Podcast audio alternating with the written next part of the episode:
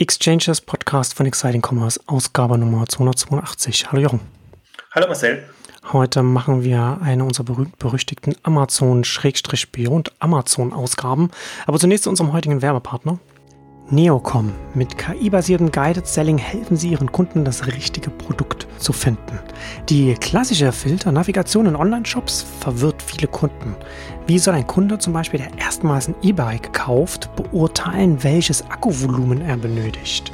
Neocom bietet Guided Selling für Online-Shops wie zum Beispiel Fahrrad.de, Amorelie oder D-Max an. Kunden beantworten Fragen wie im Laden und erhalten laufend KI-basiert die wahrscheinlichsten Produktvorlieben ausgespielt. Bei Fahrrad.de hat der digitale Kaufberater von Neocom die Absprungrate um mehr als 60 Prozent gegenüber den Kategorieseiten reduziert. Und Amorelie schafft eine Click-Through-Rate von über 90 Prozent mit der Technologie von Neocom. Das Tool von Neocom ist in jedem Online-Shop integrierbar.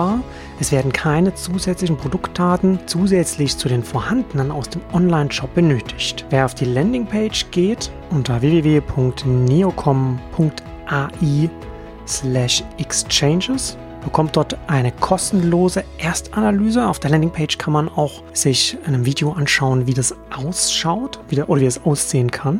Ja, also ich wiederhole das nochmal. www.neocom.ai slash exchanges. Und im Workshop werden die Optimierungspotenziale ausgelotet und Ansatzpunkte für Guided Selling vorgeschlagen.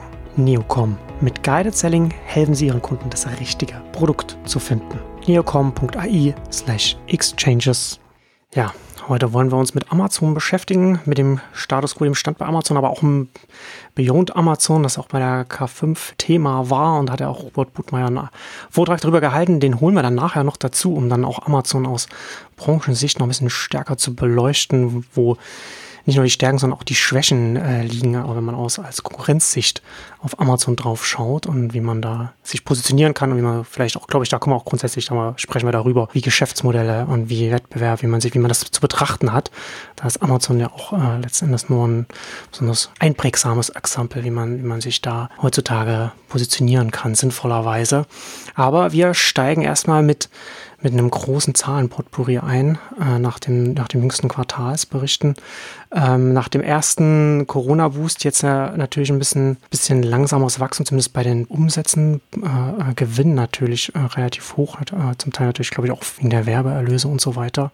Was hast du denn da ganz konkret noch zu den, zu den Zahlen wie zu, zu kommentieren? Ne, ich fand die Zahlen sehr spannend, weil Amazon ja eine neue äh, Ära mehr oder weniger einsteigt, jetzt mit neuem Chef. Stimmt, habe ich gar nicht erwähnt. Stimmt, das haben wir ja, haben wir ja auch eine, eine Nach-Bezos-Ausgabe gemacht. Äh, ja. Und ich bin ja nach wie vor so, meine Hypothese ist tatsächlich, dass der den Amazon mehr in Richtung ähm, Tech und äh, Service Provider äh, noch stärker treibt und dass tendenziell so die, die ganzen Handelsthemen, Marktplatzthemen, also ob es jetzt aktiv oder passiv passiert, eine geringere Rolle spielen. Ich finde, das sieht man jetzt auch schon an, an den Zahlen, ähm, die, die man, die da waren, was boomt und was nicht boomt. Ich fand zum Beispiel am, am, am spannendsten die Handelsumsätze diese haben halt jetzt nachgelassen, du hast schon gesagt, nach, nach Corona-Boom, Boost so ein bisschen, ähm, aber die Marktplatzumsätze zum Beispiel nicht. Und das fand ich ganz hm. interessant, weil die hatten ja den Prime Day drinnen. Und dann denkt man sich immer, okay, Prime Day, ist das wirklich ein reiner Marktplatz-Event inzwischen? Ähm, oder macht Amazon da auch noch mit? Ja. Deswegen fand ich das, das, das, so ein bisschen irritierend und das ist eigentlich was, was ich die nächsten Male mitverfolgen möchte, so ein bisschen, ähm, weil sie pushen ja im Grunde wenn Sie PR-seitig was machen, nur die Marktplatzhändler. Betone ja immer, die kleinen mittelständischen Händler sind die Treiber und beteiligen sich und wie viele Umsätze haben die gemacht und dann immer diese Vorphase, wo sie dann Gutscheine ausgeben oder wer da schon bestellt, einfach nochmal günstigere Möglichkeiten hat. Ähm, also das ist die PR-Strategie, aber normalerweise müsste sich, ähm, in meinem Verständnis, müsste sich das auf beides auswirken. Also die Handelsumsätze müssten ähnlich stark steigen wie die Marktplatzumsätze. Und das war diesmal ähm, schon, schon eine Diskrepanz, wenn man sich mal anguckt. Also die Online-Umsätze haben sie 16 Prozent oder währungsneutral 13 Prozent Wachstum. Und bei den Marktplatzumsätzen haben sie 38 Prozent beziehungsweise währungsneutral 34 Prozent. Und das ist für mich schon eine, ein extremer Unterschied. Ja, sieht man auch schön in der Grafik, da die, die, die hast, dass die Schere größer wird. Ja, und das hat mich Das war das, also es hat eigentlich niemand so, so beleuchtet, so wirklich, aber das war die Zahl, die mich eigentlich am meisten irritiert hat. Es gab so ein paar andere, klar, dass die Werbeumsätze explodieren und dass man da sich wirklich gar keine Sorgen machen muss.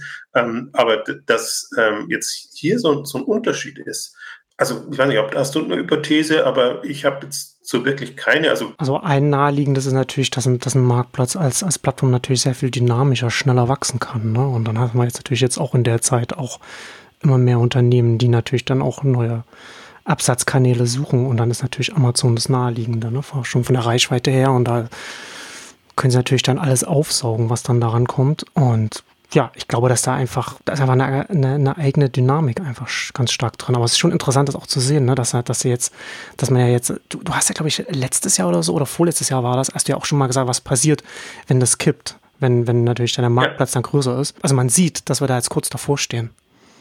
Und das ist eben genau mein Punkt. Also ich möchte jetzt nicht mehr von Peak Amazon sprechen im Sinne von, dass die Handelsumsätze einen, einen, einen Peak haben, weil das kann man gerade ganz, ganz schlecht auch sagen, ähm, weil es jetzt eben mit diesem Corona-Effekt eigentlich nicht vergleichbar ist. Und jetzt, wenn die Handelsumsätze quasi nicht so steigen, kann man nicht sagen, okay, Amazon tut da jetzt überhaupt nichts mehr, mhm. sondern es hat einfach letztes Jahr nochmal so, so einen Schub gegeben. Ähm, aber generell, diese, diese Tendenz, also geht es da weiter oder geht es da nicht weiter? Ich habe mir dann auch gedacht, so eine zweite Hypothese von mir war auch, ähm, B2B ist ja ziemlich stark und das weisen sie ja nicht aus. Aber ähm, dann frage ich mich eben auch, ist B2B eben auch hauptsächlich Marktplatzgeschäft und nicht mehr so sehr Handelsgeschäft? dass das nochmal einen zusätzlichen Treiber bringt. Also das sind jetzt alles so Hypothesen, die äh, eigentlich die Zahlen eher an Fragen aufwerfen, ähm, als dass man sie lösen kann. Aber im Prinzip sind das so für mich Themen, die ich ähm, verfolgen möchte oder das, das, da habe ich ein bisschen Verständnisprobleme, weil das ja natürlich auch Ausschlag gibt dann tatsächlich, als was muss man Amazon sehen. Also ist es wirklich der Händler oder das, was ich eben anfangs meinte, diese Hypothese, dass man in Services und, und Technologie reingeht. Hm. Also das ist natürlich auch ja. Logistik, Fulfillment und da fließt natürlich in diese Marktplatzumsätze alles rein. Deswegen ist es auch so extrem schwer, sich jetzt da klar festzulegen und, und zu sagen, ist jetzt wirklich Marktplatz der Treiber oder ist es nicht nur B2B im Marktplatz der Treiber oder war es eben Prime Day, der explizit auf Marktplatzthemen setzt? Also das sind so, so Geschichten. Das Interessante fand ich noch eine, eine Info, äh, eine, ein Punkt, ein Datenpunkt jetzt zu, zu dem Thema, weil das war ja im Prinzip so die Frage, klappt der Prime Day jetzt, wo die Läden öffnen und im, im Grunde, wer wartet da jetzt auf einen Prime Day? Und die einzige Info, die sie herausgelassen haben, dass es der erfolgreichste Prime Day war. Aber das Problem auch da war halt noch nie im zweiten Quartal, sondern war wenn immer knapp im dritten oder jetzt im letzten Jahr eben im vierten Quartal. Deswegen hat man da auch keinen so richtigen äh, Vergleich. Man kann jetzt nur sagen, selbst mit Prime Day war jetzt der Boost nicht so stark. Also diese 13 Prozent Wachstum, die waren inklusive Prime Day.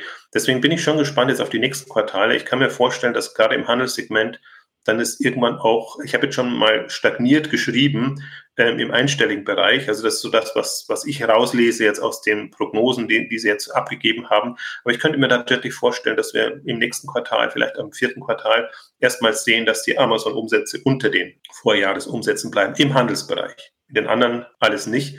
Ähm, also deswegen ähm, ist aber die, ist aber die Erwartung auch. Also ich hätte es auch nicht erwartet, dass, dass Amazon dann nochmal recht viel drauflegen kann jetzt dieses Jahr. Die meisten anderen Händler machen es ja so, dass sie immer noch auch den Vergleich jetzt zu 2019 angeben, um einfach ein bisschen, bisschen bessere Einordnung zu haben für sich selber, auch, aber auch für den Markt. Also man kann einfach jetzt, äh, man kann es nicht wirklich vergleichen zu den 2020er Corona-Werten. Ja, das ist auf jeden Fall sinnvoll, dann die unterschiedlichen Zeiträume dann mit drin zu haben. Ja, es ist, ähm, also ich glaube, wir werden dann ja gleich mit, mit Robert dann auch noch darauf zu sprechen kommen. Äh, ich glaube, dass man hier schon auch schon sehr stark sehen kann, an wie vielen Stellen da jetzt einfach auch so die Skaleneffekte zum Tragen kommen. Ne? Also nicht nur, was die Reichweite bei den, bei den Endkonsumenten angeht und auch, was du auch schon B2B gesagt hast, ne? auch da die Reichweite, sondern auch auf der Seite, ähm, was, was die Logistik angeht und sowas, was sie aufbauen, ne? wo, sie, wo sie die Kosten dann auch immer weiter verteilen können und immer weiter noch aufbauen können und dann eben mit, mit sehr kompetitiven Preisen dann am Markt äh, und Strukturen am Markt agieren können. Also wie werden sie Preise das dann immer an die, an die Partner weitergehen, ist immer nochmal äh, kommt immer drauf an, welche Art von Partner man bei Amazon ist. Aber grund grundsätzlich, ne, also so die, die Skaleneffekte, die dann der Grüne hast. Und das kann natürlich dann so eine Dynamik bei einem Marktplatz dann schon nochmal extrem weiter nach oben treiben. Und es ist, ja, aber das ist schon, schon interessant. Ja, im Grunde, Amazon wird ja auch so wahrgenommen, mehr als, mehr, mehr als Service Provider. Also jetzt im, im klassischen Geschäft ohnehin schon, dass viele das jetzt auch nutzen, um einfach ähm, sich einfacher zu machen. Wobei teilweise Amazon auch mit den Gebühren wieder hochgeht. Also da bekomme ich auch immer so von naja beobachten, ich jetzt mal allgemein, Mails, die einfach da PR wollen, äh, immer wenn eine, wenn eine Erhöhung kommt, wobei das auch immer abhängt, wie groß man ist und, und wie man aufgestellt ist, also so wie das, wie das, wie das auch angedeutet hast. Aber was ich halt auch interessant finde, jenseits vom Marktplatz, und deswegen meinte ich so in Richtung Service-Technologie, wenn man sieht, das ganze Key Key for Business, wie sie es jetzt nennen, ähm, diese ganzen anderen Lösungen. Auch Amazon Go würde ich sagen, das ist kein Handelsthema, das ist ein reines Service-Thema. Da wollen sie andere mhm. Händler jetzt äh, beglücken damit. Ja. Und das sind quasi Demo- oder Pilot-Stores jetzt aus meiner äh, Warte raus. Hm. Das heißt, da hast du eine ganze Palette an solchen Themen. Natürlich Alexa ja. und die ganzen großen noch auch. Und das hatten wir ja schon in den vorgehenden Ausgaben auch, auch, gesagt. Und ich glaube, das vom Geschäftsmodell und von der Vertriebsherangehensweise ist eigentlich, oder PR-seitig auch, ist das so, wie Amazon sich positioniert und deswegen ja auch selbst im Handelsbereich, wenn ich immer, gibt eigentlich nur PR-Richtung, wir unterstützen kleine Händler, kleine Händler kommen bei uns groß raus. Und, Aber das ist natürlich auch eine naheliegende PR-Linie, ne? dass man sich als, also es stimmt ja auch, ne? dass man, das, das, das ist ja auch eine, eine, eine Plattform, auf der man als, als Kleiner dann auch äh, groß werden kann und erfolgreich sein kann. Aber das ist natürlich dann auch eine naheliegende PR-Linie, dass sich als der Helfer der Kleinen darzustellen. Macht ja Facebook genauso, ne? gerade was, was gegenüber Regulierungsbehörden angeht. Und es trifft zu, äh, aber ist natürlich auch eine sehr naheliegende PR-Strategie. Ja, ja, und hilft halt auch dem Vertrieb. Ja, aber ich meine genau. nur, dass es, dass es konzernweit quasi ja. das das Thema ist und, und durchgeht, dass sie da nichts ausblenden. Also wenn man jetzt Web-Services, Cloud-Services hat, würde man das ja erwarten und in, in, in anderen Bereichen auch, Logistik oder so. Aber es halt wirklich durchgehen. Und wenn sie jetzt eben auch ihren, ich nenne es nenne mal ein bisschen bösartig, ihren Vertriebsspezialisten quasi als, als Chef haben, dann ist da natürlich die Erfahrung am größten jetzt in dem, in dem Web-Services-Bereich, wie man so eine, solche Märkte auch ja. äh, sales-seitig dann, dann entsprechend bedient. Was mich auch noch ähm, irritiert hat, muss ich sagen, diese sehr starke Amerika-Abhängigkeit inzwischen. Also dieser hm. Prozentsatz ist extrem gestiegen und selbst wenn sie natürlich international sehr unterwegs sind und Markus Schöberl hat ja auch auf K5 gesagt und nochmal hingewiesen, so in welchen Ländern jetzt sie jetzt gestartet sind, also Schweden, Polen, ähm, Türkei, jetzt jenseits der großen Märkte, Indien und, und, und so. Aber das ist schon bemerkenswert, wie die Umsätze speziell in Nordamerika explodieren und wie der Umsatzanteil auch entsprechend äh, ja, groß ja. ist. Also das ist für mich immer so auch ein Indikator, dass ich dann mir denke, okay, aber eigentlich funktioniert es ja nur so richtig ja. USA. Ja, was, ja, ja, ist interessant. Ne? Also wir hatten ja da, wir hatten ja ganz am Anfang, als Corona angefangen hat, darüber gesprochen, dass das, dass Corona ja äh, ein Durchlauferhitzer für Trends ist, die sowieso stattfinden. Ne? Und das heißt, siehst ja in den USA die Schieflage im Online-Markt in den USA ist ja auch schon etwas gewesen, was da war und durch Corona nochmal verstärkt wurde, ne? dass der Amazon dann sich nochmal noch mal stärker werden konnte und natürlich dann das US-Geschäft entsprechend auch ein größeres Gewicht bei Amazon auch hat. Also das ist ähm also wenn ich so mal die ganzen irritierenden Punkte durchgehe, das war so der zweite Faktor und der ja auch so einen gewissen Ausblick dann ermöglicht, weil das im Grunde, man sieht es am besten eigentlich bei Amazon Fresh, dass er sehr Amerika gesteuert ist, sage ich hm. mal so. Und wo zum Teil jetzt die auch in den anderen Ländern, sprich in Deutschland, das, das auch nervt, dass sie sehr zentral von, von, von USA quasi mit deren Methoden den Markt erobern müssen und nicht so auf die lokalen ja, Bedürfnisse ja. wirklich eingehen. Ich glaube, das hat sie auch sehr stark jetzt gebremst die letzten äh, drei Jahre. Und das ist eben auch so was Unterschwelliges, glaube ich, was man sehen und wahrnehmen muss. Also ist Amazon wirklich bereit, sich auf die einzelnen Märkte anzupassen oder versuchen sie, ähnlicher wie Rakuten das mal in Anführungszeichen falsch gemacht hat, ihr bewährtes Modell in die anderen Märkte zu tragen und dann da voranzukommen, weil das ist nämlich hm. auch wieder eine Chance tatsächlich jetzt für lokale Player genau. dann, dann jeweils. Also das finde ich schon auch äh, bemerkenswert. Und ich, eins, glaube ich, sollten wir noch erwähnen, auch wenn es jetzt nicht unser Kernthema ist, aber diese Explosion bei den Werbeumsätzen. Also das ist ja wirklich, ähm, das ist Irrsinn. Das ist, ähm. das hat auch so ein, so ein, so ein Effekt zweiter Ordnung, würde ich sagen, der aus den Skaleneffekten herauskommt. Ne? Da ist halt groß, einen großen Marktplatz. Sie sind einfach da, wo, wo, wo ganz viel stattfindet.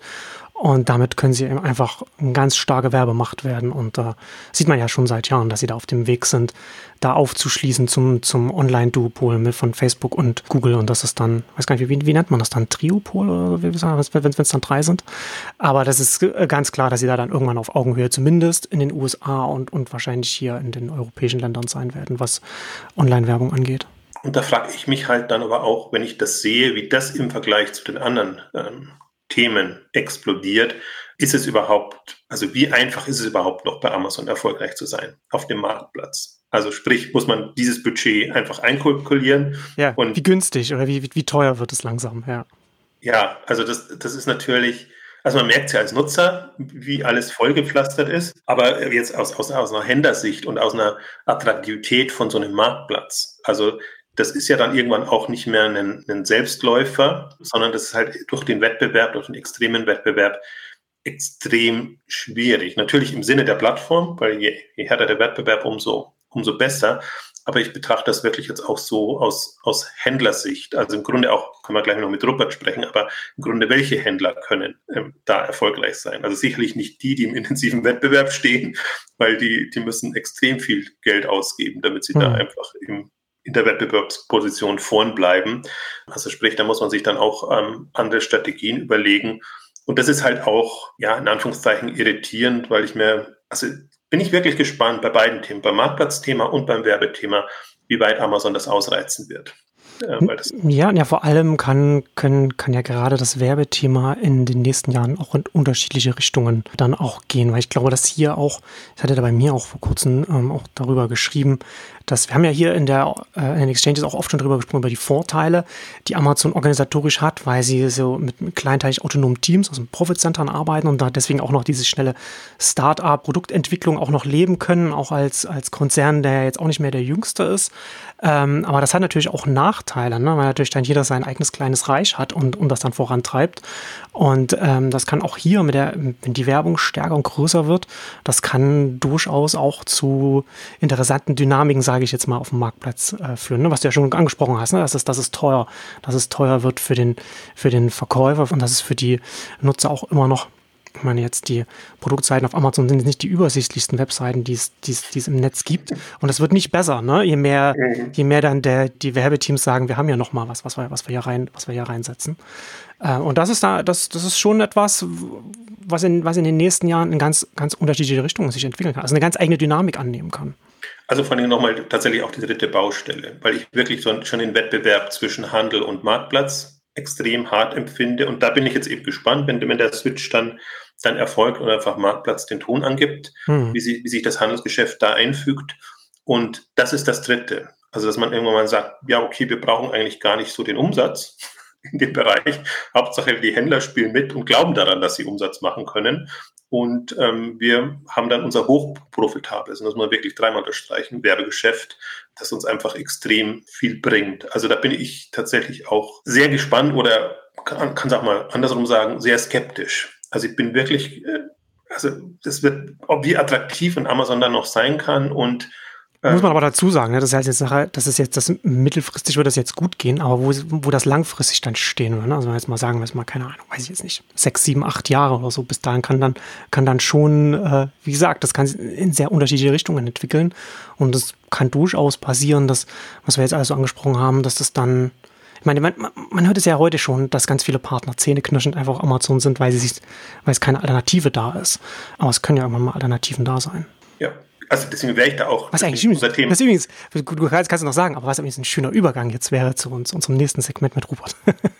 Den hätte ich jetzt auch gemacht. Deswegen glaube ich, das war mal, war mal so weit. Das ist alles Beyond Amazon. Und Beyond Amazon zum Beispiel ist ja nicht, äh, nicht nur, wie kann ich jenseits von Amazon jetzt in einem Markt erfolgreich sein, sondern jenseits von Amazon tut sich ja noch so viel jetzt auch äh, in anderen Ländern, Regionen, wo, wo, große Player hochkommen. Also ich würde das auch gar nicht so, so, so einseitig immer nur hm. betrachten, jetzt im Wettbewerb in, in Deutschland, sondern die, die Vielfalt eigentlich, was sich da tut, ähm, wird dann erst deutlich, wenn man mal den größeren Blick drauf wird, wie man sieht, wie viele große Plattformen jetzt hochkommen, aber auch wie viel, wie kleinere Händler sich positionieren machen. Genau, und da haben wir den Übergang und äh, würde ich doch vorschlagen, gucken wir, dass wir Europa dazu nehmen und dann noch ein bisschen tiefer einsteigen.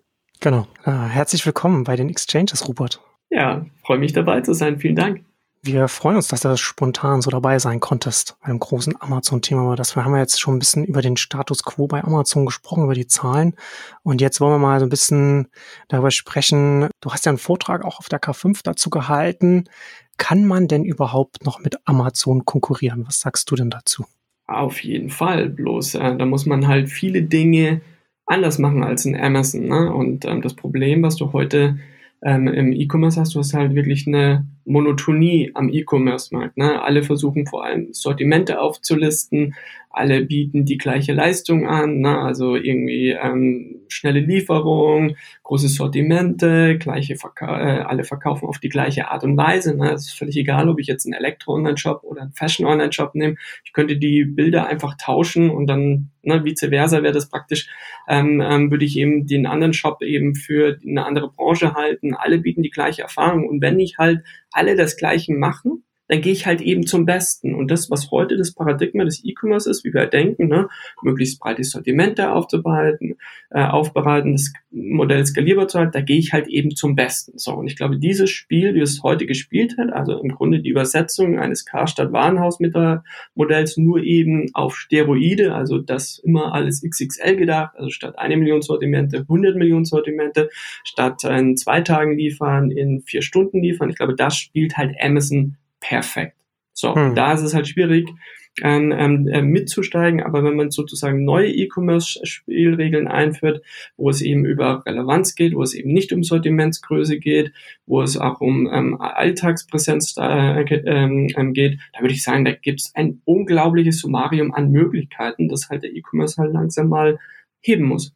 Vielleicht da als Anmerkung, also das fand ich ja auch das Gute, was hätte ich gesagt, Geniale an dem, an, an dem Vortrag, weil du es ja wirklich mal, ja, hier erarbeitet hast oder uns erarbeitet hast, was, was es für Möglichkeiten gibt, welche Richtung man denken kann. Und was mir ja gut gefallen hat, hatte ich auch da in, in der Session schon gesagt, einen konstruktiven Ansatz. Also nicht so aus einer Verteidigungsposition heraus, wie kann ich mich quasi gegen Amazon zur Wehr setzen und was muss ich quasi Amazon für Knüppel entgegenwerfen, wenn man so an, an Rossmann denkt gerade, was, was, was, was die fordern und machen, damit der Onlinehandel nicht so gut vorankommt, sondern genau andersrum, dass man einfach sagt, okay, egal, also wenn ich Marktplatz werden will, darf ich nicht der ähnliche Marktplatz werden, aber eigentlich noch ein, ein Schritt zurück. Ähm, was mache ich als, als kleiner Spezialist, äh, spezialisierter Händler in, in dem Bereich? Welche Möglichkeiten habe ich? Und da würde ich gerne, also können wir gerne in der Dreierkonstellation, fände ich es gut, wenn wir es einfach noch ein bisschen Revue passieren lassen und so jeder so seine, seine Sicht auch dazu gibt. Aber vielleicht kannst du zum Einstieg, du hast so vier Strang, Stränge rausgearbeitet, grob einen Überblick geben, in, in welche Richtung man denken kann und dann können wir ja auch so ein bisschen in die, in die einzelnen Themen einsteigen. Ja, super gerne. Ne? Also die erste Denkrichtung, wo wir gesagt haben, okay, was macht so ein bisschen die Verkaufskonzepte der Zukunft aus, ist, dass wir der Überzeugung sind halt einfach, dass ähm, Händler eine völlig neue DNA äh, brauchen. Ne? Und ich ähm, zeige dann immer ganz gerne auf den Musikmarkt, wo eben ein Spotify ja auch gegen die großen GAFAs sich behaupten muss, ne? gegen ein Apple Music, gegen ein Amazon Music und sie schaffen es, weil sie halt einfach ihre eigene Kategorie viel, viel ernster nehmen als alle anderen und viel, viel tiefer schürfen, als ähm, eben es ein Apple oder ein Amazon macht. Ne? Und wo die halt aufhören, was deine Lieblingsband und dein Lieblingssong und deine Lieblingsalben, tut halt ein Spotify ähm, wirklich bis zur Kern-DNA eines jeden Songs einfach vorgehen und sich überlegen, also was ist der Beat?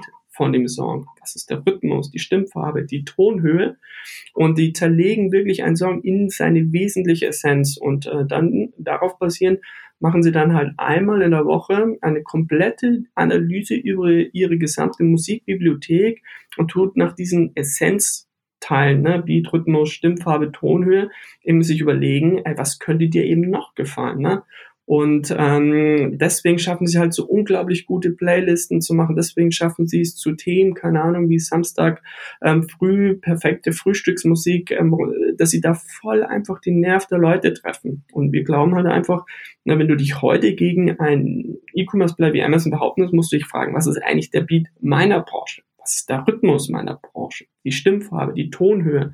Ne, und wir haben sie ja einmal durchexerliert, beispielhaft an, an der Möbelbranche. Ne, da, wenn jetzt ich ein XXX Lutz bin oder ein Wayfair und ich möchte mich gegen einen Amazon behaupten, dann wäre es halt für essentiell zu wissen von meinen Kunden und Kundinnen, wie groß ist deren Wohnung? Wie ist die Aufteilung der Wohnung? Wie hell ist die? Ist das Alt- oder Neubau? Wie ist die laufende Einrichtung? Weil das sind all die Kriterien, die eigentlich die Leute dann eben ähm, ähm, bestimmt in ihrer Kaufentscheidung, für welchen Esstisch die sich dann am Ende entscheiden, weil es muss ja zum ähm, Holz des Fußbodens passen, es muss zu den Maßen des Raumes passen. Und ähm, Unternehmen, die halt einfach sich da Lösungen ausdenken und es irgendwie schaffen, an solche Informationen zu kommen, die werden halt eine ganz andere Beratungsqualität und eine ganz anderes Auflistungsqualität innerhalb ihrer eigenen Branche schaffen. So, und das war so ein Punkt die wir da gesetzt haben. Und das kannst du ja auf alles äh, umdenken, ne? also auf die Beauty-Branche,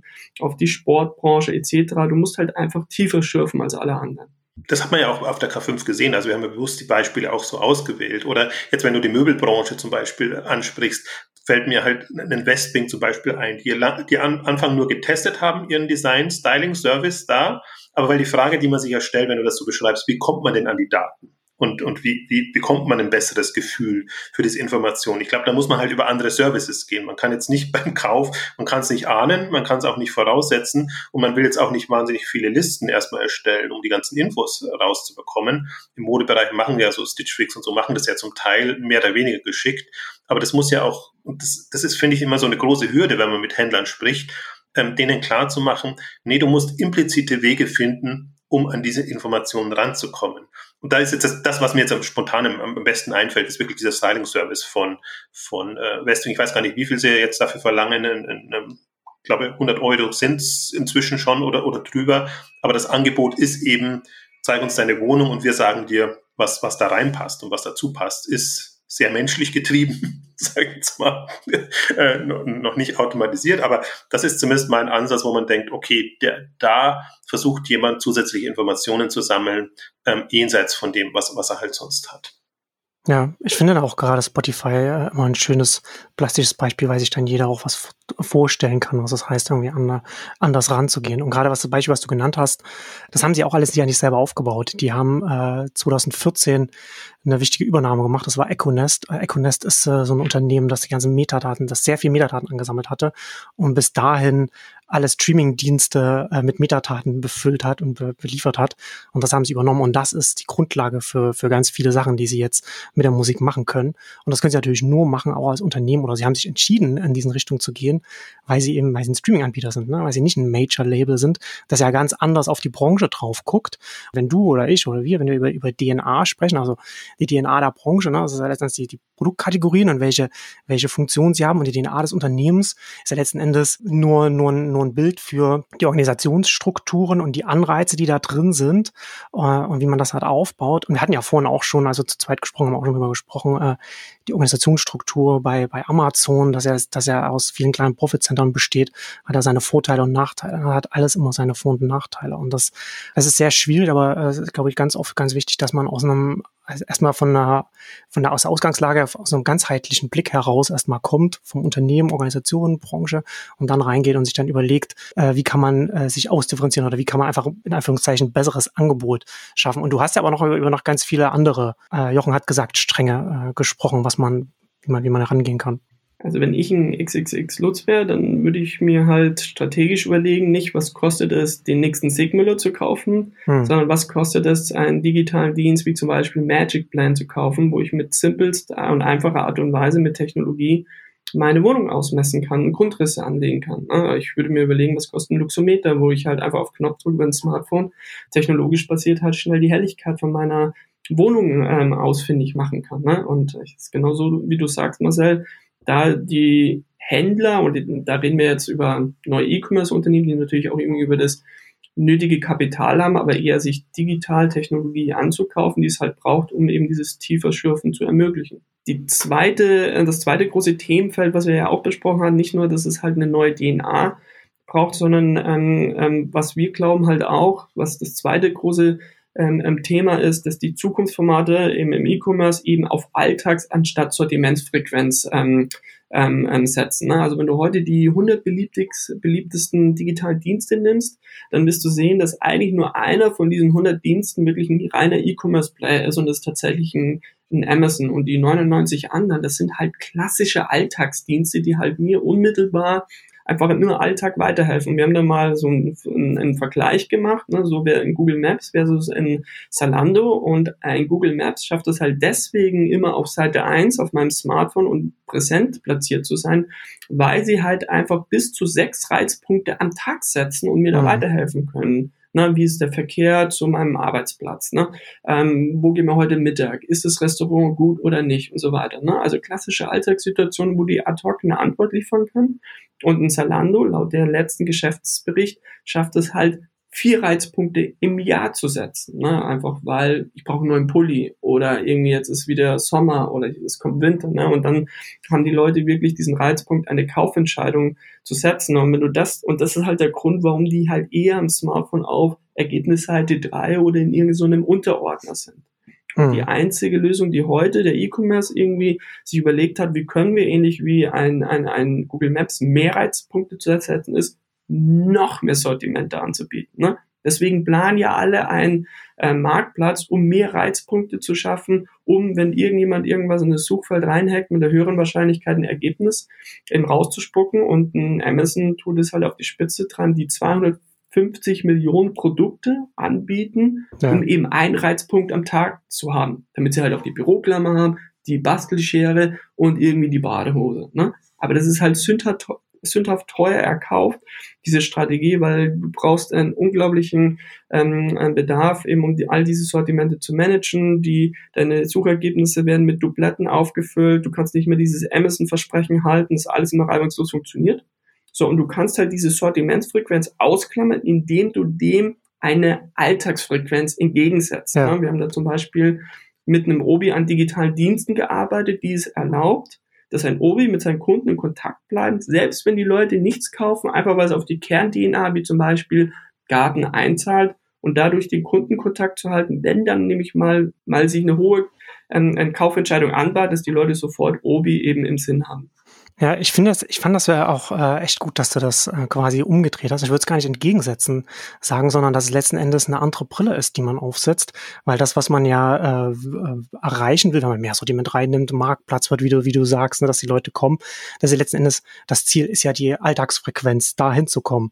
Und da ist, da ist das Sortiment zu erhöhen, die man Marktplatz wird oder, oder, oder mehr reinnimmt oder wie auch immer, ist ja letzten Endes nur Mittel zum Zweck um, um diese Alltagsfrequenz hinzubekommen. Ne? Und diese Brille aufzusetzen, finde ich sehr hilfreich, sich dazu bewusst zu machen, dass es eben auch andere Wege geht, als zu denken, ja, ich muss wie Amazon genau auch alles anbieten.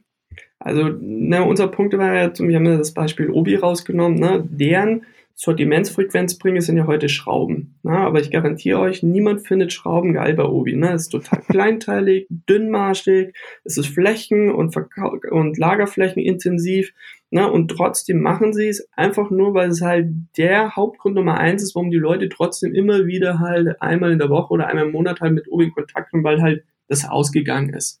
Und wir wissen halt einfach aus laufenden Projekten, dass du das aber nicht zwangsläufig brauchst, sondern wir haben zum Beispiel mit Obi, ähm, äh, mit ähm, Hey Obi war das, ein digitalen Service ähm, ähm, äh, mitgearbeitet, was ein digitaler Gartenpflegeplaner war, was ja auf deren Kern-DNA eingezahlt hat, weil Obi ursprünglich sehr stark vom Garten kommt. Und da ging es halt einfach darum, Leute abzuklopfen, das perfekte Klebe, äh, Pflegeprogramm für deren Garten zu machen. Also hast du einen großen Garten, kleinen Garten, schattigen, sonnigen, ähm, möchtest du eher einen englischen Rasen oder eher einen Wildrasen und darauf basieren dann einfach eine Anleitung geben im Sinne von, pass auf, wenn du dahin willst, brauchst du ein Programm, vier Wochen, und diese Woche musst du übrigens diese fünf Dinge machen und an Tag vier musst du beispielsweise irgendwie gießen und übrigens, es soll dort regnen. Also das heißt, du kannst dir das Gießen sparen und wenn du doch willst, hier hast du cooles Equipment, perfekter Gartenschlauch, perfekte Gießkanne, mit der du das einfach am besten hinkriegen kannst. Also immer wieder die Sortimente, immer kontextgetrieben ins Spiel bringen können und irgendwie immer einen Grund liefern, jeden Tag eben Obi aufzurufen, selbst wenn die Leute nichts kaufen. So, und wir wissen halt einfach aus laufenden Projekten,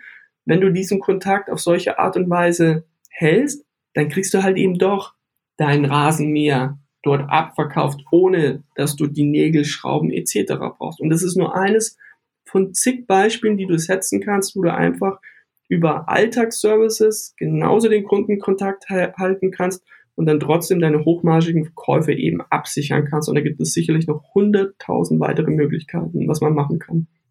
Aber da muss halt der Servicegedanke da sein. Ne? Also das ist das, was ähm, Händlern extrem schwer fällt, da über den Schatten zu springen, weil sie eigentlich immer vom Sortiment, vom Einkauf getrieben sind und dann Verkaufsstrategien haben. Ähm, schlimm, schlimmer das Wort finde ich noch ist Abverkaufsstrategien. Also dass sie halt gerade bestimmte Posten da haben und die müssen dann äh, eben gehen. Und das ist ja genau was, was, was anderes, was du beschreibst. Und das ist auch etwas, worauf ich noch immer schon warte. Und auch da ist es ja wieder nicht so, dass Händler das alles selber entwickeln müssen, sondern es gibt ja Dienste, die man äh, kaufen kann oder mit denen man sich verbünden kann, ähm, die das erledigen und diese Kompetenz haben. Also gerade im Mobile-Bereich, das ist für mich so ein, ein Thema, was ich auch momentan, glaube ich, in jedem Gespräch, das ich mit Händlern habe, von mir hertreibe, dass ich sage, guckt doch doch mal an, was es alles für schöne Mobile-Apps gibt, die nicht funktionieren, weil sie eben keine Kunden, kein Traffic, kein Nichts haben, aber wo ein perfekter Match da wäre, wenn man sich da zusammentäte. Ne? Und so, so ist mein Mobile-Verständnis zum Beispiel gerade auch, dass ich sage, die, die Mobile-Player haben das Problem, sie bekommen die App nicht voran, weil es einfach alles zu teuer ist. Und die Händler haben das Problem, dass sie kein Mobile-Verständnis im Service-Verständnis haben. Ähm, also da würde ich mir wirklich erwarten, ich finde, da ist, glaube ich, im Mobile-Bereich so viel Innovationsfreude da, von Dingen, die dahin dümpeln. Das muss man auch dazu sagen. Deswegen wird es auch nicht so, also vielleicht auch nicht so ernst genommen. Aber ich glaube, mit so einem Verständnis, wie du es jetzt beschrieben hast, ähm, könnte man vielleicht mal so den Markt sondieren. Und du bist ja auch mal ein Freund davon, ein bisschen über den Tellerrand zu gucken. Das muss ja nicht immer in der Branche schon sein. Wenn jetzt ein Obi ist, muss jetzt nicht unbedingt nach dem tollen DIY-Baumarkt-Service suchen, äh, sondern also Mobile-Apps finden, die diesen Gedanken einfach pflegen ne? und rund um ein Thema versuchen, das zu machen. Ein Lieblingsbeispiel von dir ist ja immer das, das, das Wetterthema oder so. Es kann ja selbst eine Wetter-App sein, die einem dann hilft, bestimmte Themen und äh, voranzubringen. Vor allem, man könnte ganz simpel starten. Ne? Also zum Beispiel in Obi, die starten ja auch nicht mit dem perfekten Service. Ne? Die bauen erst am Anfang erstmal nur ihre ähm, Rasenprogramme auf, ne? inhaltlich. So und äh, tun ganz simpel fangen und tun das erstmal in vier Denkrichtungen eben äh, denken, ne? also so grundsätzliche Rasentypen. Dann pro Rasentypen tun sie peu à peu dann weitere Subthemen aufbauen und wenn sie diese Subthemen haben, dann tun sie in einem zweiten Schritt einen weiteren Service andocken, um abzufragen, was für einen Rasen hast du überhaupt, ne? oder wie ist dein Garten ähm, aufgebaut. Ne? Das macht man halt einfach schrittweise und ähm, überfordert dann sich auch inhaltlich und technologisch nicht. Das kann man ja ganz simpel einführen. Ja, ich glaube, dass man da auch unterschätzt, wie schnell man dann, wenn man äh, so eine andere Richtung geht, dann auch, auch intern auch Wissen aufbaut und dann auch schnell dazulernt, iterativ. Aber es ist halt ein Paradigmenwechsel, ne? also wie es Jochen ja gesagt hat, ne? ich komme nicht vom Service, also vom Sortiment, ne? und man muss halt begreifen, dass eben Sortiment nicht mehr mein Loyalitäts-, mein Frequenzbringer ist und wahrscheinlich perspektivisch nicht mal mehr mein Margenbringer, sondern das ist ein Grund, ähm, warum man immer wieder auch in den Kundenkontakt haben kann, aber ich muss es über eine andere Art und Weise absichern. Loyalität, Kundenkontakt halten, es wird immer schwieriger, das über Sortimente hinzukriegen. Bevor sich dann jetzt vielleicht die Hörer, Hörerinnen wundern, dass wir jetzt so weit von Amazon weggekommen sind oder es gar nicht mehr erwähnen. Aber ich glaube, dass das ja schon, das alles, worüber wir hier reden, das haben wir ja auch in Exchanges ja schon ganz oft darüber gesprochen, Spezialisierung und, und die Kundenansprache und neue, neue, neue Impulswege finden. Das ist ja alles so offensichtlich ein Weg, wie man, wie man Amazon angreifen kann, weil Amazon ja der Everything Store sein will und jedes Produkt in, in das gleiche Raster reingepresst wird, ne, wo, wo dann da die, die Tomaten und, und der Fernseher gleich äh, präsentiert werden. Und äh, da ist so viel Spielraum daneben da, worüber wir jetzt hier reden, was die, die, die Herangehensweisen. Ich bin immer erstaunt darüber, dass da, dass es doch so schwer fällt, da über dieses einfach zu sehen, ja, dieses, dieses Raster äh, und, und diese, diese, der, der, der Vorteil natürlich, dieses große Sortiment zu haben und alles abzudecken, der Everything Store zu sein, ist auch immer gleichzeitig der Nachteil. Also Stärke und Schwäche ist, sind immer miteinander verbunden. Und deswegen reden wir über diese Themen jetzt hier. Vor allem, ne, ich meine, du siehst es ja ähm, heute ja schon in den Innenstädten. Ich kenne niemanden im Retail, der irgendwie noch heute sagt, ne, dass Karstadt oder Kaufhof das Zukunftsmodell ist.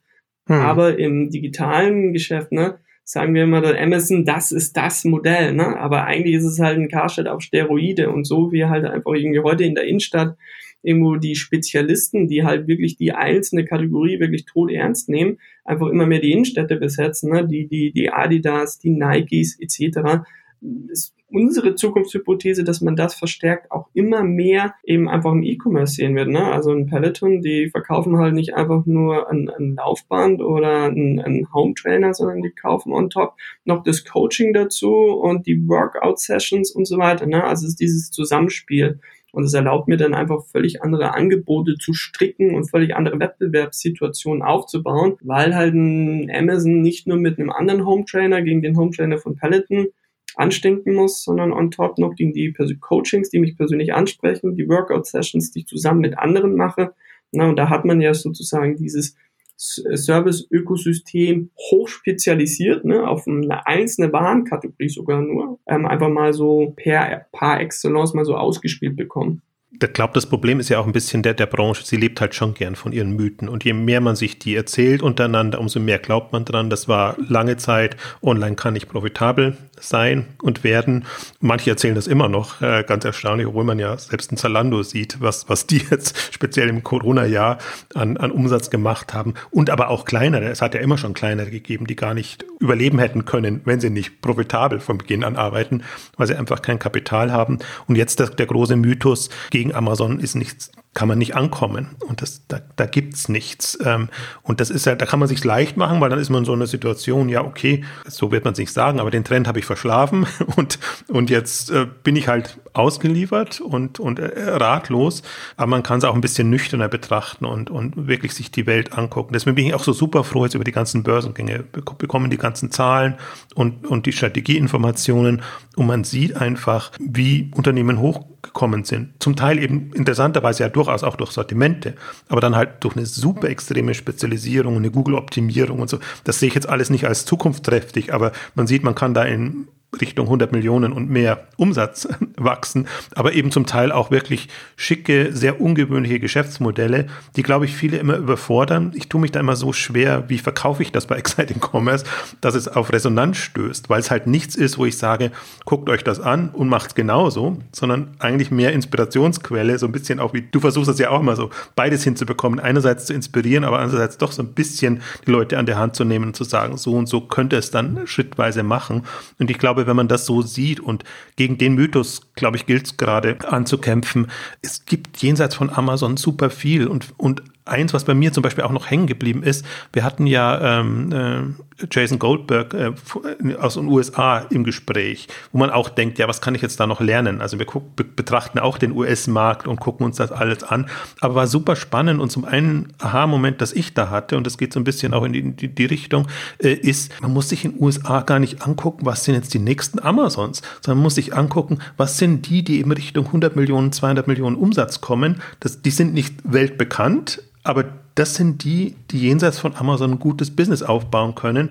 Und er sagt sogar, man muss sich eigentlich so die, die regionalen Player angucken. Dann, dann ist halt Ostküste oder Westküste oder so ein Chewy ist eben aus Florida heraus groß geworden. Das heißt, man braucht online einfach nur eine bestimmte das Marktsegment oder eine Zielgruppe und dann lässt sich daraus schon was, was bauen. Und deswegen heißt ja jetzt nicht auch das nächste Amazon, sondern Beyond Amazon. Also, dass, dass, dass man neben Amazon oder trotz Amazon noch, noch Chancen hat. Und ja, du hattest noch, ein, äh, noch weitere Themen, mit, mit denen du, die du, also weitere Pfade, weitere Pfade, die du aufgezeichnet hast ist auch der perfekte Übergang zum dritten Punkt, ähm, der mehr oder weniger sagt, Relevanz schlägt Sortimentsgröße. Ne? Das sind eben diese lokalen eben Dienste, das sind eben die Hochspezialisten, die einfach ähm, ähm, mehr auf das Thema irgendwie einzahlen können, eine höhere Relevanz schaffen können. Das heißt, ähm, heute definieren sich halt ähm, Unternehmen und E-Commerce viel zu sehr über das Format als um den Sinn dahinter. Ne? Also das heißt, ein Rewe sagt, vor allem wir verkaufen Lebensmittel, aber unserer Auffassung nach, es geht halt nicht um Lebensmittel, sondern es geht eigentlich um Ernährung. Ne? Also das sozusagen, was der Sinn hinter eben der Verka dem, des Verkaufs von eben Lebensmitteln ist. Und wenn man das halt mal für sich definiert, dann kommst du halt auf ganz andere strategische Ideen und Gedanken, weil dann ist natürlich, wenn es um Ernährung geht, ganz klar für dich wichtig zu wissen, was sind eigentlich die Motivationen meiner Kunden und Kundinnen. Ne? Also geht es darum, irgendwie ein Idealgewicht anzustreben, was sie äh, abnehmen möchten, oder geht es irgendwie um Gesundheit oder geht es um klimaschonende Ernährung oder lokale Ernährung? Dann kommt als nächstes, wo benötigen die denn eigentlich Hilfe? Ne? Also ähm, Ernährungsplan aufstellen, sich jede Woche wieder zu fragen, äh, was kochen wir diese Woche? Ne? Ein Kalorientracker ähm, wie viel darf ich denn überhaupt noch zu mir nehmen ähm, und ähm, was kochen wir ne? und wie kochen wir das vor allem, also über Rezeptsammlungen etc. Plus eben auch, was sind eigentlich die Restriktionen der Leute? Also was ist der soziale Kontext? Ist das eine Familie? Ist das eine WG? Ist das ein Single-Haushalt? Was ist das der Haushaltsplan eben der Leute, haben sie viel Budget, Wochenbudget oder eher wenig und entsprechend anders muss ich dann auch Produkte ähm, auflisten, wo wohnen die Leute, was ja auch viel Rückschlüsse äh, äh, äh liefert und ähm, glaube halt einfach, dass 90 Prozent dessen, was eigentlich ein Einkauf bei Rewe ausmacht, hat initial erstmal nichts mit Rewe zu tun, sondern sich immer wieder diese Fragen Woche für Woche neu äh, zu stellen und darauf basieren dann mehr oder weniger eine Einkaufsliste zusammen zu ähm, ähm, frickeln, die ich dann einfach nur noch bei Rewe abarbeite. Ne? Und wenn du heute halt neue Dienste hast, wie Gorillas, die teilweise in zehn Minuten äh, liefern kann, dann äh, kannst du ja mit dem Liefermodell, das ein Rewe hat, einfach nicht anstinken. Und das Problem von einem Rewe ist heute, dass es heute einfach simpler und einfacher, zehnmal Kleinbestellungen beim Gorillas zu machen, als eine Großbestellung ähm, bei einem Rewe. Ne? Und deren Anspruch müsste sein, eigentlich eine Großbestellung muss simpler und einfacher äh, bewerkstelligt werden als eine Kleinbestellung bei einem Gorillas, weil dann tust du sozusagen aus dem Wettbewerb dieser superschnellen Lieferung wieder eben rauskommen weil in der Summe ist es eigentlich für Haushalte besser, einmal eine große Lieferung zu bekommen als zehn kleine und sich jeden Tag wieder neu fragen, ähm, was brauche ich. Ne? Und wir sind halt eher ähm, ähm, ein, ein, ein Rewe, würde ich eher wie ein Apple Home sehen, ne? also dass uns sozusagen ein Hub ist, für eben des Themas alle meiner smarten Geräte in meinem Haushalt und wo ich dann zwischen den einzelnen Wohnzimmer, Esszimmer, Küchenbereiche ähm, durchnavigiere und meine Routinen anlege, müsste eigentlich ein Rewe das Hub für Ernährung sein, ne? wo ich eben meinen mein Haushalt anlege, was sind meine Budgetrestriktionen, wie groß ist der Haushalt, wo ich andere Leute dazu einladen kann, wo ich meine Routinen ähm, festlegen kann. Ja, alle zwei Wochen brauchen halt irgendwie Toilettenpapier, wo ich ähm, Autofill-Funktion haben für unser Lieblingsobst und wo ich dann ähnlich wie ich in Wohnzimmer reinswitche, meinetwegen in Obst und Gemüse reinswitche und dort erstmal initial nur das aufgelistet kriege, was nach meinen persönlichen Motivationen, Restriktionen, Verhaltensweisen etc. einfach von Belang sind und nur wenn ich on top was brauche, ich halt dann eben ähm, ähm, das klassische Sortiment aufgelistet äh, bekomme, dass ich den Leuten viel mehr das persönliche Gefühl gebe, dass ich mich viel mehr überlege, was brauchen die Leute wirklich und was ist wirklich für sie relevant. Und es ist halt auch monetär super ähm, ähm, interessant, weil ich dann eben nicht mehr 80 unterschiedliche Joghurtsorten auflisten muss, die ich dann irgendwo überall lagern muss und die dann, wo ich die Hälfte wieder wegschmeiße, sondern ich kann mich halt viel mehr fokussieren auf das, was wirklich im Kern von Belang ist und damit einfach mit kleineren Sortimenten, aber durch eben die Aufbereitung nach mehr Relevanz einfach viel, viel mehr punkten. Ja, ist ja auch ein schönes Beispiel, was jetzt heute noch viel mehr möglich ist, was man als Unternehmen machen kann. Ne? Was konntest du denn als Supermarkt machen vor dem Internet? Da kannst du noch Rezeptbücher noch mitverkaufen ne? oder, oder irgendwo vielleicht Kurse anbieten für eine, für eine gesunde Ernährung. Und jetzt kannst du ja viel mehr mit Internet äh, machen, ne? so ob es jetzt so Kalorientracker ist oder was auch immer, was du ange angesprochen hast, die, die Ernährung begleiten. Und äh, es sind dahinter, ne? Das ist, das äh, trifft schon ganz gut. Wir haben ja vor anderthalb Jahren haben wir mal eine Jobs to be done Ausgabe gemacht, wo wir auch genau darüber gesprochen haben, dass man sich überlegen muss, welchen, welchen Sinn oder, oder welche Aufgabe erfüllt man eigentlich für die Kunden und da anzusetzen. Na, das, also was eigentlich noch hinter den Produkten liegt, die man als Händler verkauft und was kann man da drum herum bauen. Und das, das ist etwas, was man sich auch schon vorher überlegen konnte und was die guten Unternehmen sich auch schon vor dem Internet äh, überlegt haben und Gedanken gemacht haben, wie sie ihre Produkte, ihr Angebot aufbauen. Aber mit dem Internet, mit dem Smart Smartphone auch gerade, mit dem, mit dem Computer, der immer mit dem Internet verbunden ist, den wir in der Hosentasche haben, kann man so präsent sein im Alltag, kann man konstant, wenn die Menschen wach sind, kann man präsent sein, wenn man es schafft, so gut zu sein, dass man auch Push-Notifications und so erlaubt bekommt und so weiter. Und das ist ein, das ist ein enormes Potenzial, das weit über das hinausgeht, was ein, was ein stationärer Supermarkt anbieten kann oder was irgendwie auch so ein, so ein Produktraster, Everything Store wie, wie, wie Amazon abbilden kann. Ja, Stell dir mal vor, ein, ein, ein Rewe hätte eine Schnittstelle zu einem Weight Watchers, zu einem Livesun, zu einem Chefkoch und könnte darauf basierend eben eine Zusammenstellung machen der Sortimente, die viel mehr relevant sind zu dem, was die Leute ohnehin schon machen, weil sie eben schon mit, mit solchen Alltagsdiensten sowieso zusammenarbeiten. Ne? Also diese Hub-Idee, und darauf basierend dann die Relevanz fokussieren, was ist für diese Person wirklich wichtig. Ich glaube, das ist ein Riesenpotenzial und Rewe hätte ja auch irgendwie, ähm, ähm, sag ich jetzt mal, die Budgetgrößen, vielleicht auch so ein Dienst wie ein Chefkoch oder ein Livestream vielleicht einfach zu kaufen oder zumindest kooperativ mit denen zusammenzuarbeiten, wie ja ein Kellersport ja auch kooperativ mit einem Adidas, mit einem Nike zusammenarbeitet, um Zugriff auf deren Tracking-Trainingsdienste zu bekommen. Ne?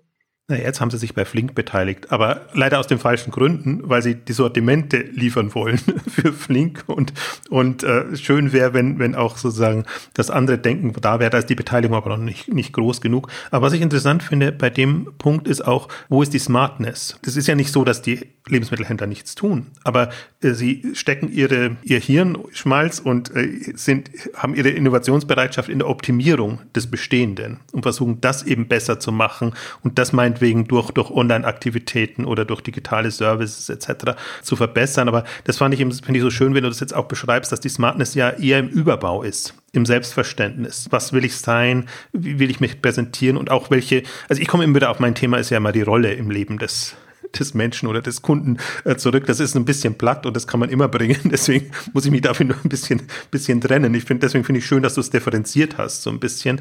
Aber wirklich, also das ist halt ein Unterschied. Ernährung oder ja, bequemer Service für irgendwas. Also habe ich ein weitergehendes Verständnis für, für die Leute, die mich nutzen oder eben nicht. Und das ist halt, das ist eine große Aufgabe, weil es wirklich jenseits von dem ist, was Handel kann oder auch gewohnt ist. Aber wir sprechen ja über die Wettbewerbsfähigkeit. Also ich glaube tatsächlich auch, dass das ist ein das ist auf jeden Fall eine Richtung, mit der man sich befassen muss, in die man denken muss. Ob man das dann schon stemmt, ist nochmal was, was ganz was anderes.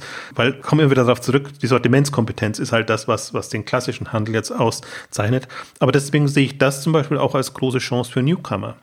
Und ich bin ja ganz froh, dass die ganzen schnellen Dienste kommen, wobei mir schnell halt fast zu plump ist, weil es im Lebensmittelhandel nicht unbedingt nur darauf ankommt. Das, ich würde fasse es mal weit unter Smart, also wirklich ein anderes Selbstverständnis und, und eine andere Rolle. Da, also entweder tut sich zu wenig oder ich sehe zu wenig, weil es auch nicht medial so präsent ist. Da sehe ich auch wirklich noch, noch Riesenchancen und ich finde auch den anderen Aspekt super, in vernetzten Lösungen zu denken und nicht nur zu sagen, wir müssen das jetzt alles mit unserer Kompetenz in-house machen, sondern es gibt eben eben andere Services, wo man Daten abgreifen kann oder anzapfen kann. Und zwar jetzt neutral beschrieben. Also es klingt jetzt so, als ob man sie missbrauchen möchte. Da in die Richtung möchte ich jetzt nicht, aber die man nutzen kann, sagen wir es mal neutral. Und, und das wird nicht gemacht. Also ich glaube, das ist auch eins deiner Lieblingsbeispiele, so, so Keller Smiles mit, mit der Connection in die Fitness-Apps rein. Das ist das Einzige, was mir immer einfällt da, also was auch eher ein klassischer Händler macht. Aber diese Tracking-Apps sind da und bestimmte andere Services sind da und im ganzen Health-Bereich entsteht so viel. Also da hoffe ich auch, dass das einen Impuls gibt, um, um sich die Märkte einfach auch nochmal anzugucken und da ein bisschen reinzutauchen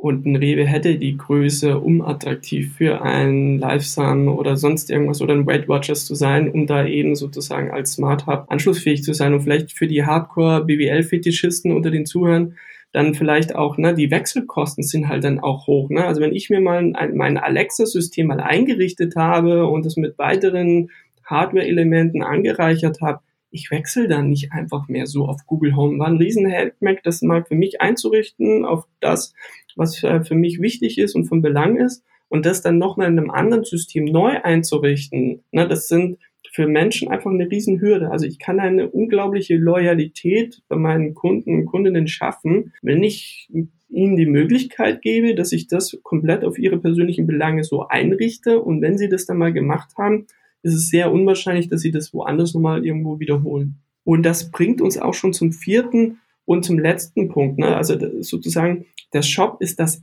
der Ende des Kundenkontaktes, äh, nicht der Anfang. Ne? Also heute hast du ja irgendwie E-Commerce als klassisches Verständnis.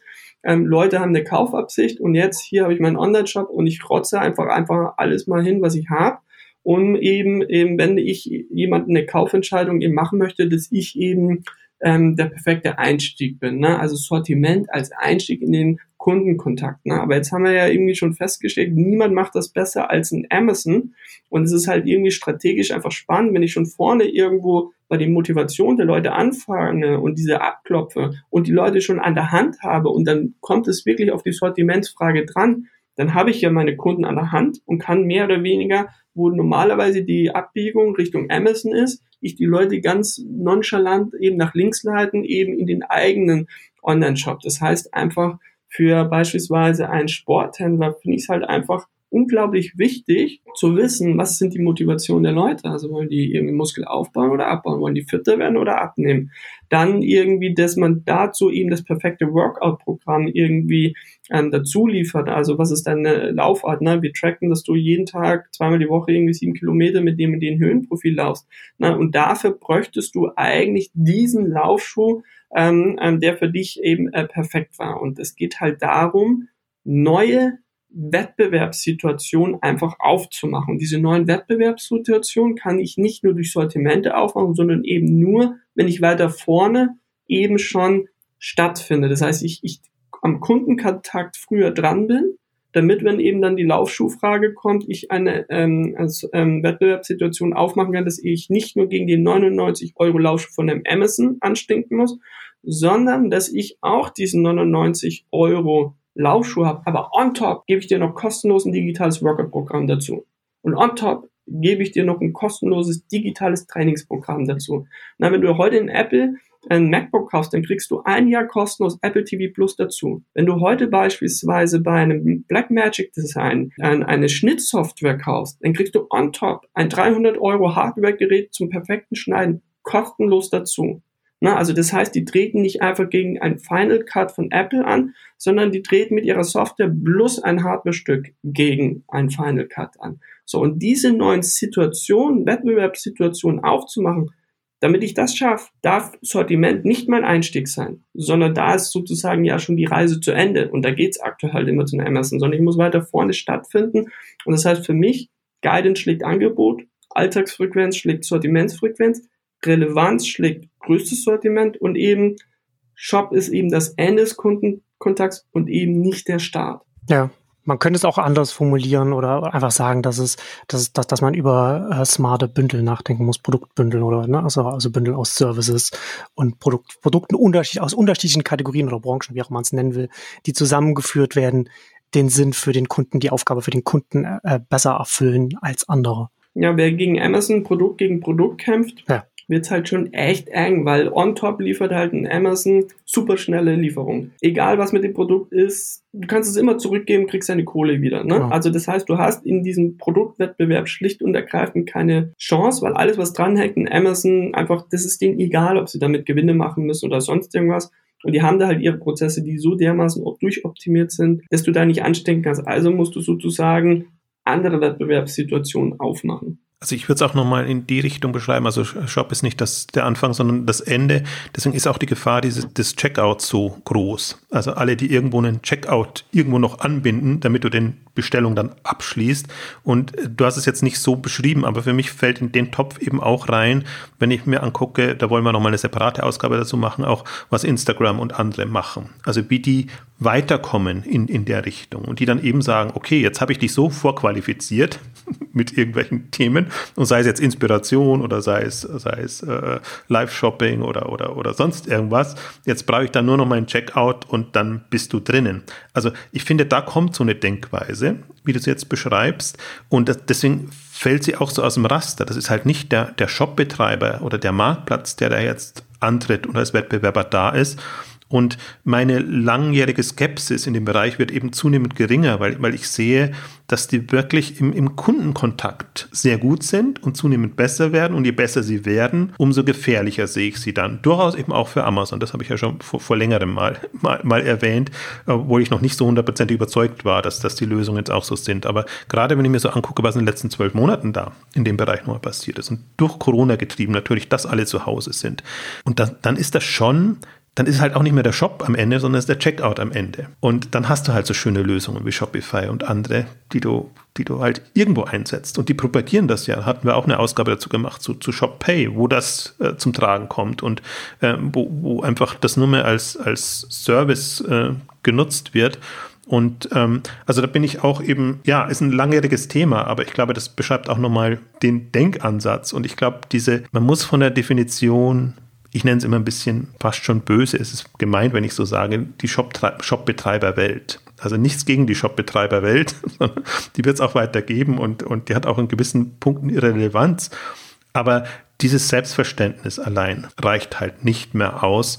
Und ähm, deswegen finde ich das einen wichtigen Punkt, das auch nochmal zu unterstreichen. Also manche werden es ohnehin so sehen, aber anderen, glaube ich, muss man es nochmal explizit so klar machen, weil E-Commerce für viele einfach heißt, ich muss einen Online-Shop haben. Und das ist halt. Das ist nochmal ein super Punkt, weil ne, die Frage, die man ja mal aufgestellt hat, wo sind sie denn, die Amazon-Killer? Ne? Und da kann man halt immer nur allen wieder sagen, ähm, ihr guckt in der falschen Branche nach, ne? weil wir gehen irgendwie wie selbstverständlich davon aus, dass irgendwie das nächste Amazon als E-Commerce-Unternehmen gedacht, gegründet und skaliert wird. Aber ich halte das irgendwie für einen riesigen Fehler. Ne? Also zum Beispiel für ein Freeletics wäre es simpelst, an ihren klassischen Workout- ähm, und Abo-Geschäftsmodell einfach noch einen Online-Shop dran zu docken. Ne? Und ähm, die müssten dann auch nicht irgendwie 100 verschiedene ähm, Workout-Matten anbieten, sondern wahrscheinlich müssen sie halt einfach nur fünf anbieten.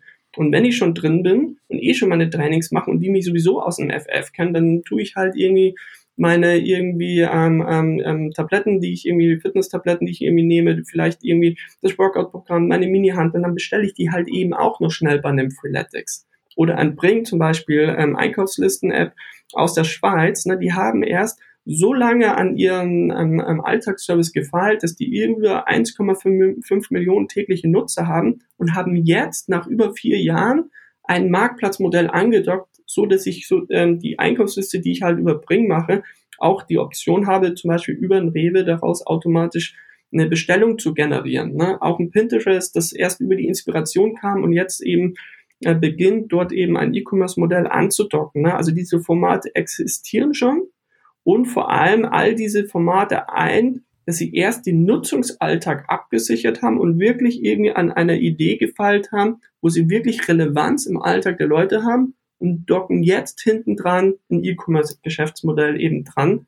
Und ich glaube, das ist eben für ein Amazon eine viel, viel größere äh, Gefahr, weil wenn ich heute eine Idee brauche, zum Beispiel, was möchte ich zum Muttertag äh, schenken oder zum Geburtstag, würde ich nicht in tausend Jahren auf die Idee kommen, äh, bei einem Amazon einzusteigen, sondern ich würde mir erstmal immer über einen Pinterest Inspiration sammeln, was kann man irgendwie machen, was sind denn tolle Muttertagsgeschichte oder ich möchte mein Wohnzimmer mir neu einrichten, was sind denn inspirative, coole äh, Arten, wie ich mein Wohnzimmer einrichten kann und das sind halt solche Dienste hundertmal besser aufgestellt, als eben ein Amazon je sein kann. Ja, das ist ja auch mit dem Blick immer oder mit der Sprache von dem Amazon-Killer sehr auf vielen Ebenen natürlich Quatsch. Äh, Amazon wird nicht weggehen in absehbarer Zeit. Ne? Und das heißt aber gleichzeitig nicht, dass man nicht konkurrieren kann. Ne? Also äh, mal, wenn wir hier mal ein paar ein bisschen zurückschauen, Microsoft hat IBM in die Schranken verwiesen mit einem Betriebssystem in den 80ern. IBM gibt's heute noch.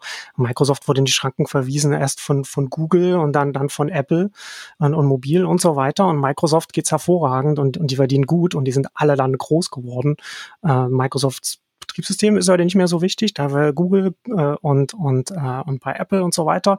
Ähm, und aber Google zum Beispiel auch in die Schranken verwiesen, nicht nur nicht nur was die Werbung angeht, sondern auch grundsätzlich was die Online-Macht angeht durch Facebook. Facebook ist auch keine Suchmaschine, sondern ein Social Network. Und trotzdem auch Google geht es hervorragend. Ne? Also das so funktioniert die Wirtschaft. Es ist nicht einfach, dass dann jetzt einfach ein Killer kommen muss, der dann jetzt das große, den großen dominierenden Konzern einfach in die Pleite treibt, sondern äh, es entwickelt sich einfach die Welt entwickelt sich weiter. Und ich glaube, da haben wir jetzt, glaube ich, ganz gut auch aufgezeigt, an welchen Stellen man ansetzen kann, welche Brillen man aufsetzen muss, um, um da äh, zu beginnen, da in, in der Welt dann mitzuspielen. Ich glaube auch, die Scheuklappen ist so ein bisschen das Problem, wenn man die Branche sich so definiert, dass man keine Chance hat, da rauszukommen und, und rauszuspringen, ähm, dann wird es natürlich sehr schwer. Aber wenn man da ein bisschen offener rangeht, und das schätze ich ja auch immer an, an dir und, und deinen Vorträgen, dass du das versuchst, dass du einfach Wege aufzeigst, Denkwege, Richtungen, wo man da äh, Möglichkeiten hat, dann muss man es natürlich selber in die Hand nehmen und äh, wie ernst man das angeht, davon hängt es dann letztendlich schon ab. Ähm, müssen ein bisschen auf die Zeit achten, weil du noch, ne, noch Termine hast heute. Also deswegen, es war ja super spontan. Wir hatten uns die Ausgabe vorgenommen und dachten, da wäre es doch ganz gut, wenn wir dann die aus erster Hand quasi nochmal äh, Bericht bekommen. Also danke, dass du dir die Zeit genommen hast. Ich fand super spannend auch die Richtungen, in die du denkst in dem Bereich. Ja, vielen Dank und gerne wieder. Einen schönen Tag noch. Mach's gut. Ciao. Ciao. Und damit kommen wir auch zum Ende unserer großen Amazon-Bio und Amazon-Ausgabe. Vielen Dank fürs Zuhören und bis zum nächsten Mal. Tschüss. Tschüss.